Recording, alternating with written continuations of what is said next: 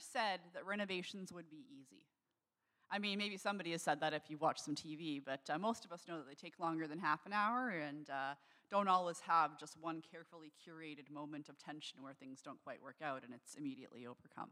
Uh, no, if you've done actual renovations in a house and, you know, if you've heard me talk about them before, I certainly have talked a bit from the stage about doing them, um, there's usually a few more problems than you'd expect.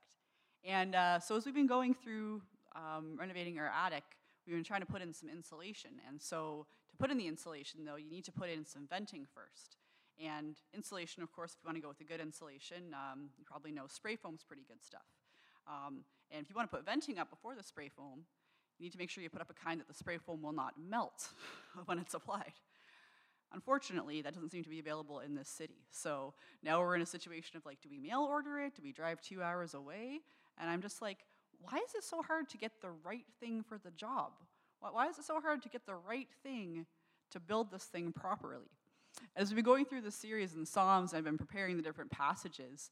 Um, we started last week with a psalm of lament, a psalm when things were not going well, and asking God what's going on. And uh, that, that, that is often the most relatable place to be, right? It's the place that we find ourselves is, okay, things, things are not in the place they should be. Things, things are not good. I'm going to be honest talking to God about that. Um, when we go to Psalms, the structure of the book, the way that we approach it first, is we don't have to search for how things should be. We don't have to search for, well, where is the wisdom for how I'm going to build my life? How am I going to make it right? Maybe if I really dig in the Bible, God will have it in there somewhere. It's not like some part you have to order from two hours away or mail order or something like this attic thing. Where God's wisdom is, is it's, it's right and clear. It's in the beginning of the book. This genre that we have here of Psalms and Proverbs, of Ecclesiastes and Lamentation, we have these songs and wisdom literature that are together. And they're specifically given to us to be for teaching, for building our lives on, for having a firm foundation and a solid structure. And when the, the Psalms were put together, right, the Psalms were written all the way from Moses all the way to Solomon and beyond, right? So the, so the Psalms span this incredibly huge time period. When they took Psalms 1 and 2, way after the time of David, way after Solomon, into the exile when God's people were living in a foreign land, and they said, let's put Psalms 1 and 2 in the front of the book. Let's start with these two Psalms. Do you know why they did that? Because these are the foundation. These are what some people call the gateway to the Psalms. These are the way that you start and you go, okay, this is what it's all about. About building your life on God, about finding His wisdom and knowing who He is. So, we're going to have some images that come up in here. We're going to have some wording that comes up in here, and it's going to get repeated over and over through the entire book of Psalms. And it's going to talk about what it's like to build your life on God and His wisdom, and who God is as the ruling king. So, Psalm 1 says this Blessed is the one who does not walk in step with the wicked, or stand in the way that sinners take, or sit in the company of mockers, but whose delight is in the law of the Lord, and who meditates in his law day and night. This isn't a fancy word for blessed. It's not even talking specifically so much about divine blessing. It's just saying happy. If you want to be happy, this is the Hebrew for that. And here it's connected to obedience, it's connected to obeying God's law. Now, as New Testament Christians, we can read this and go, well, okay, I know like that I can't fulfill the law. And of course, you know, Christ is the only one that perfectly can. And when I accept Jesus' righteousness, right, that this is what, uh, what makes me righteous.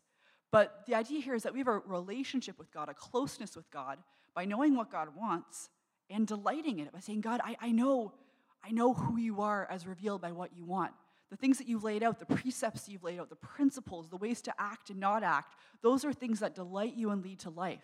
It's not just about obeying rules, it's about finding delight in that and actually being happy because of a relationship with you. And it's based upon knowing who you are and living by your word. And as New Testament Christians, right, we get this wonderful privilege of Jesus has given us his righteousness.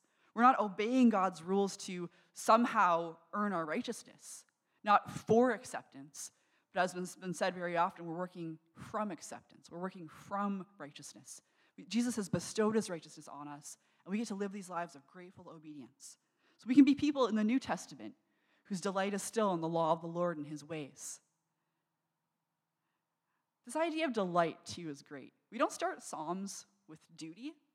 We don't start Psalms with, well, happy is the person who slogs it through and just happens to like check every box and is like, fine, God, I've done everything you want.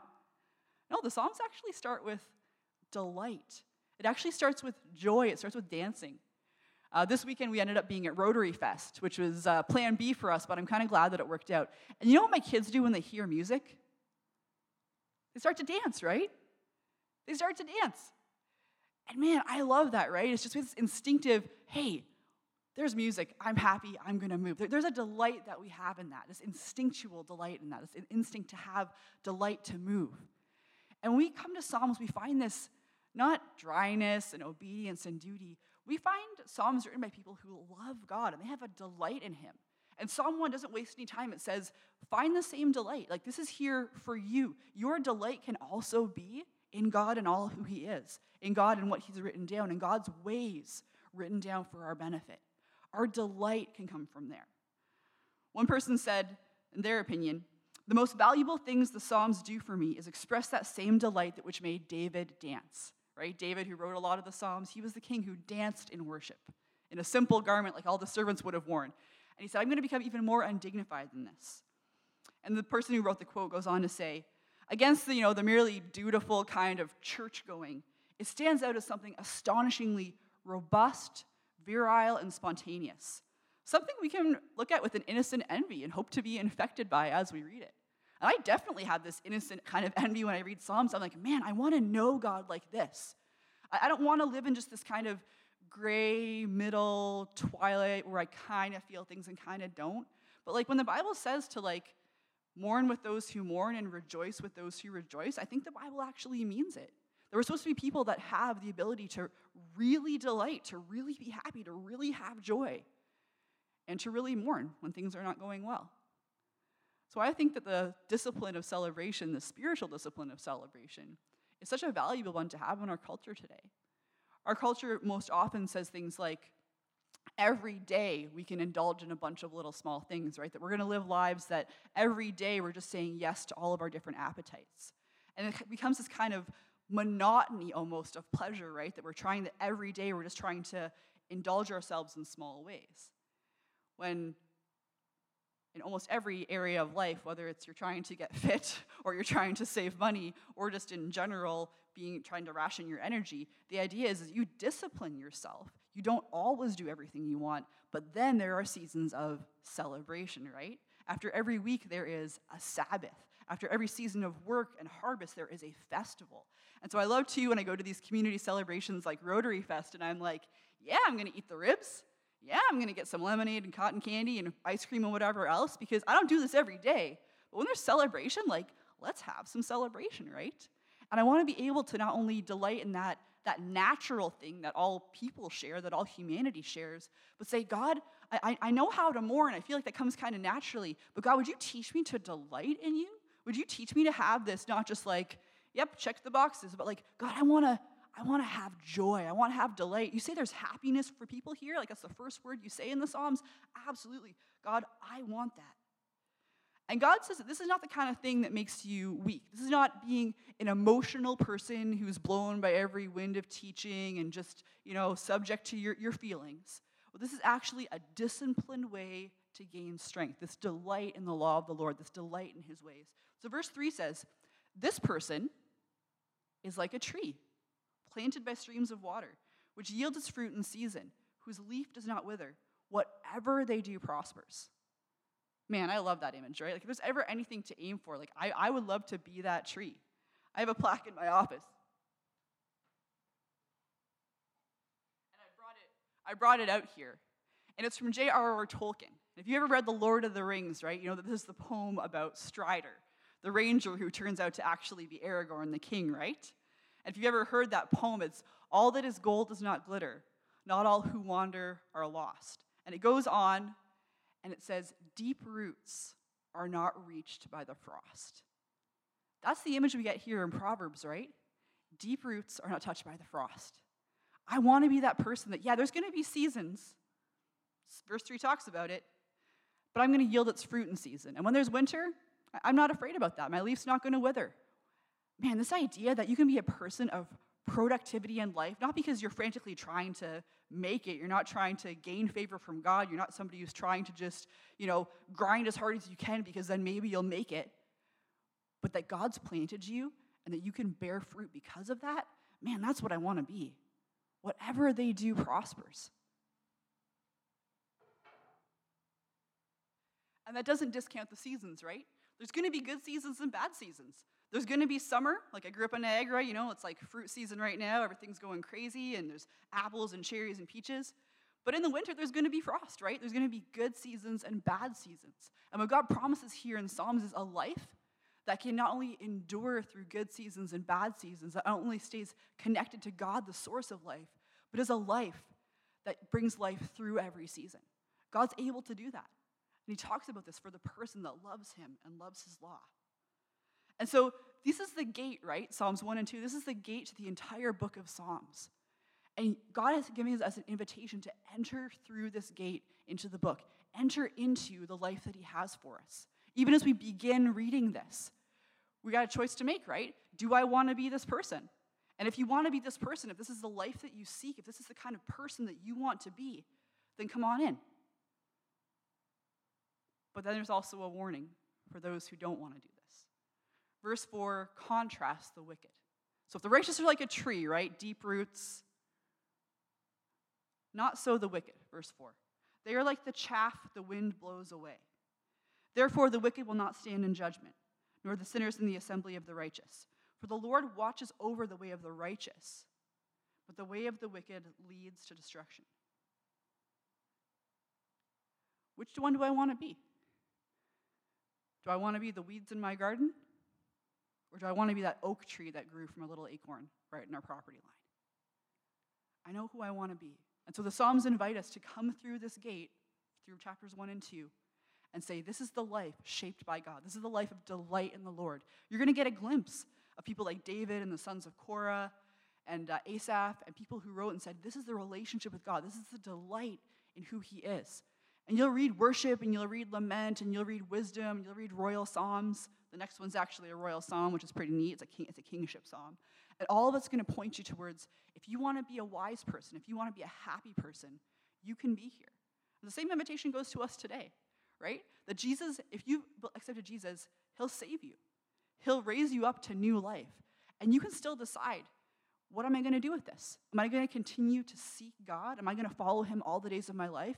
Am I going to have the spirit of wisdom speaking truth into my life? Or am I going to be like, okay, God, you've checked that box, I'm saved, and I just kind of want to coast? If you ever planted trees in an orchard or if you ever done any kind of gardening, right?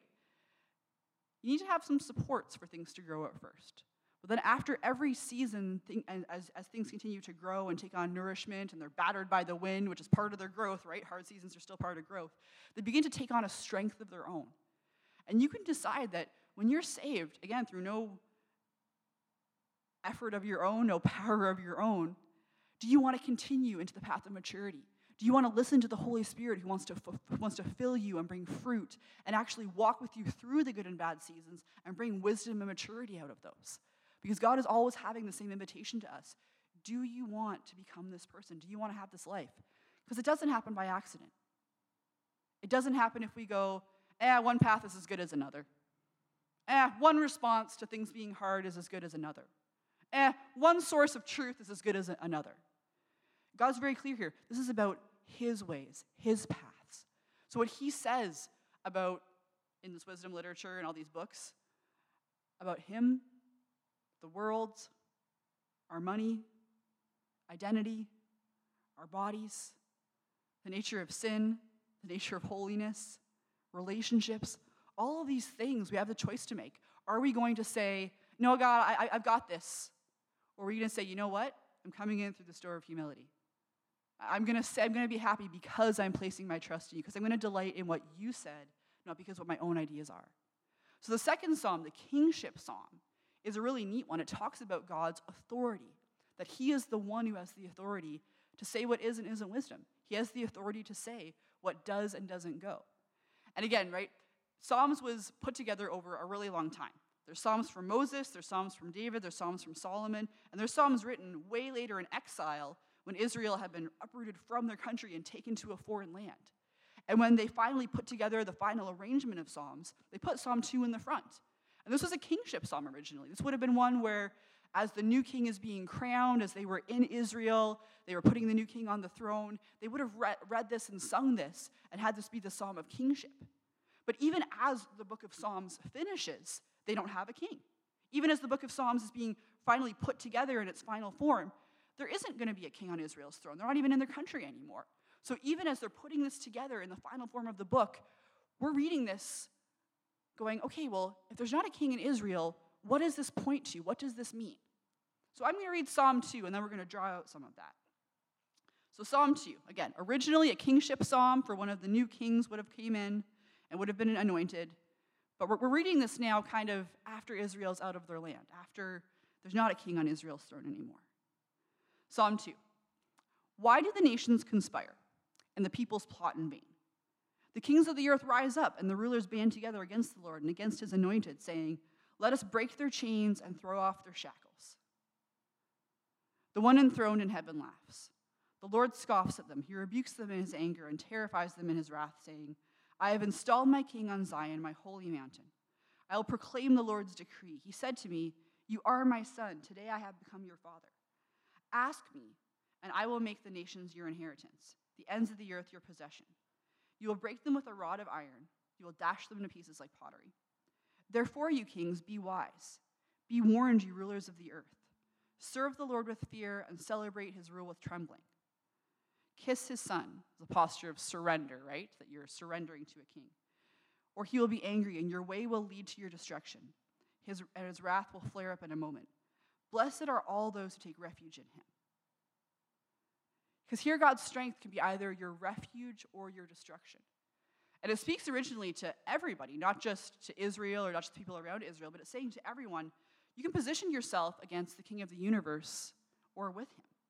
And if you position yourself against the king of the universe, which is God in heaven, it's always going to be a losing proposition. And so originally, as they're in a, in a royal coronation, new king's coming on the throne, they're like, oh yeah, you know, and God has this anointed one. He has somebody who's coming on the throne, and he's going to rule Israel justly, right? He's going to fend off any invaders. Israel wasn't an empire trying to always extend its borders, but Israel had people that would come against them and would try to attack them. So people who would originally read the psalm, they're like, oh yeah, God has his anointed one, and he's going to rule just like God rules in heaven, and God's going to give him strength to keep the borders of our land safe. What do you do when Israel's in exile? What do you do when there's a people who have disobeyed God? They have not walked in the ways of wisdom. They have not taken delight in the law of the Lord. And God has brought them into exile. They go, what are we looking forward to here? And so this psalm being put in the front of the book does a couple things. One, it points again to God's absolute rule, right? That this is still the God we serve. Even though there's not a king on Israel's throne, the God of the universe is still on the throne.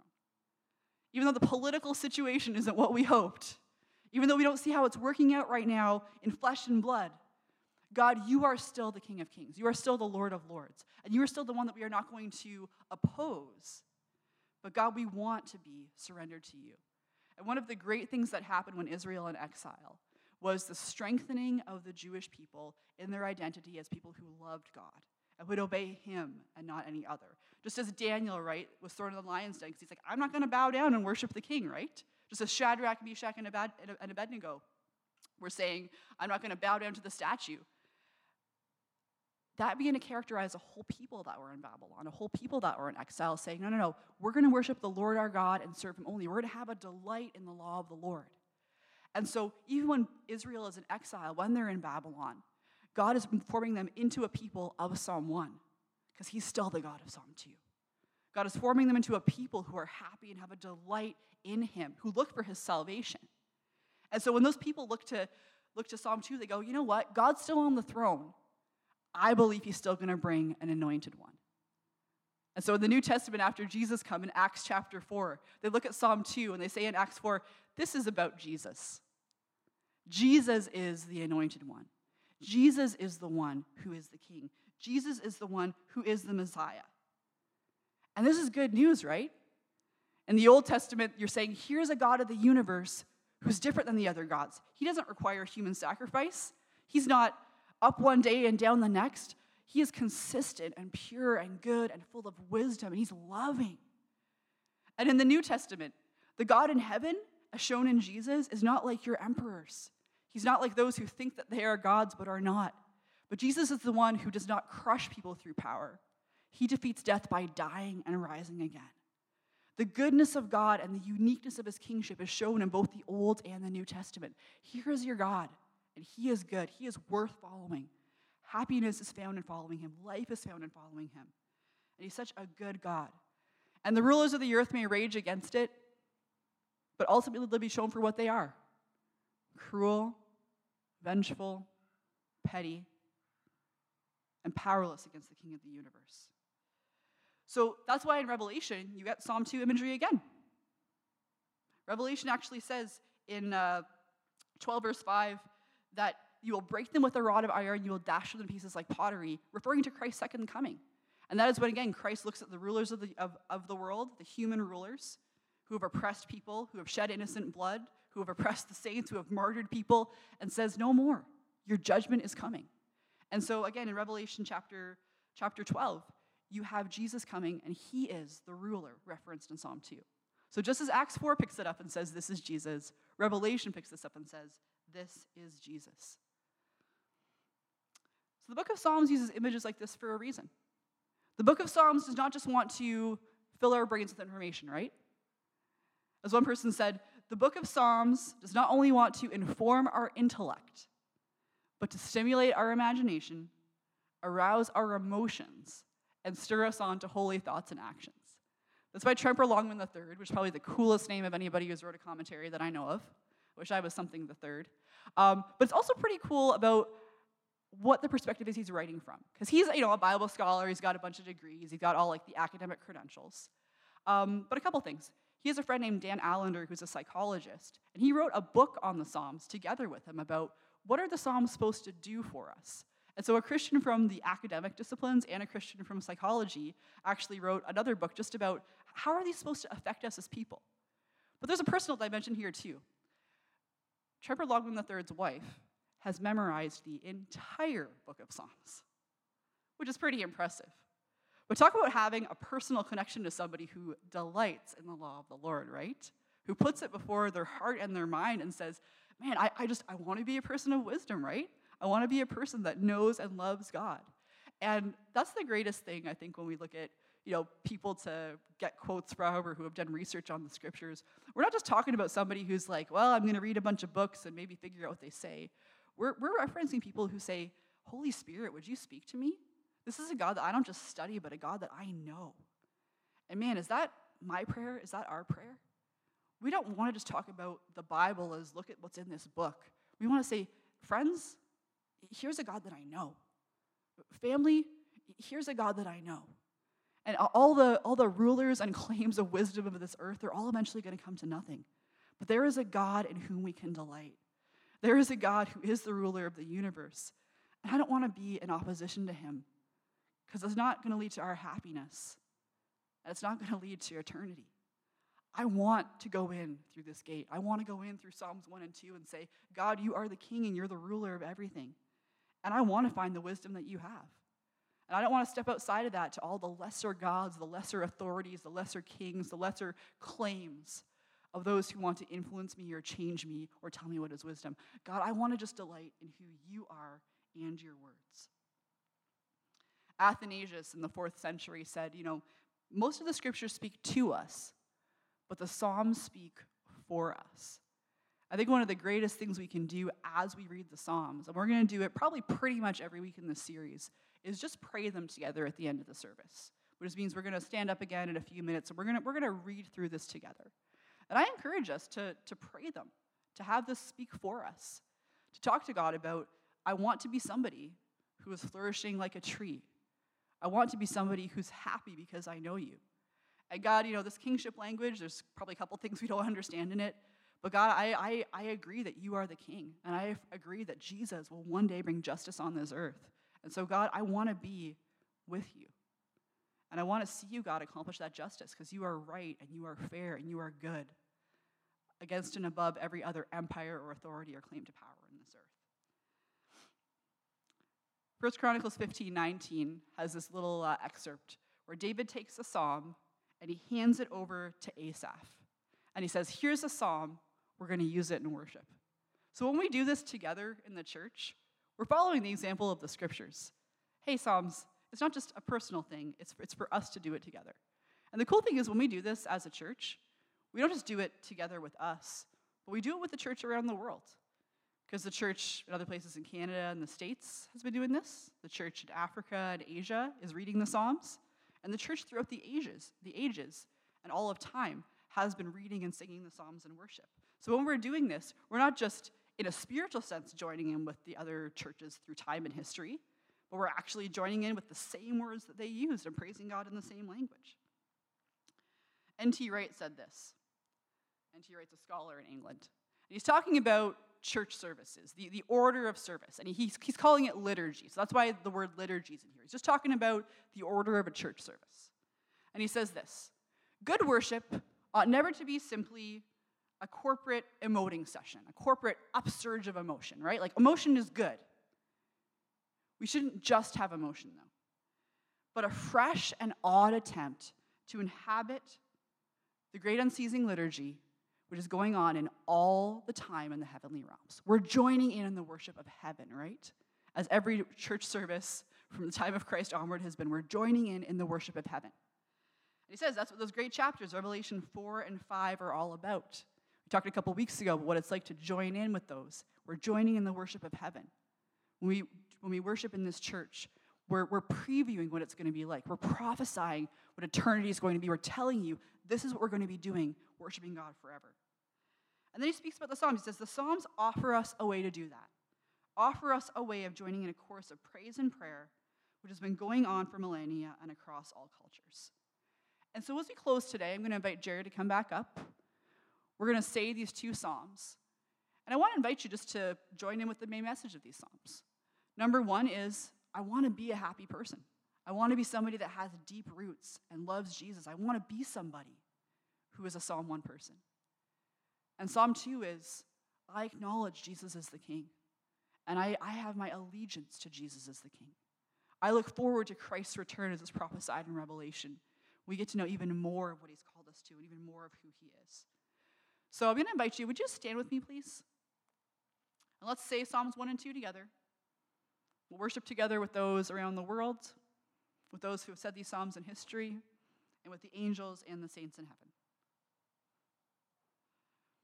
Psalm 1 Blessed is the one who does not walk in step with the wicked, or stand in the way that sinners take, or sit in the company of mockers, but whose delight is in the law of the Lord, and who meditates on his law day and night.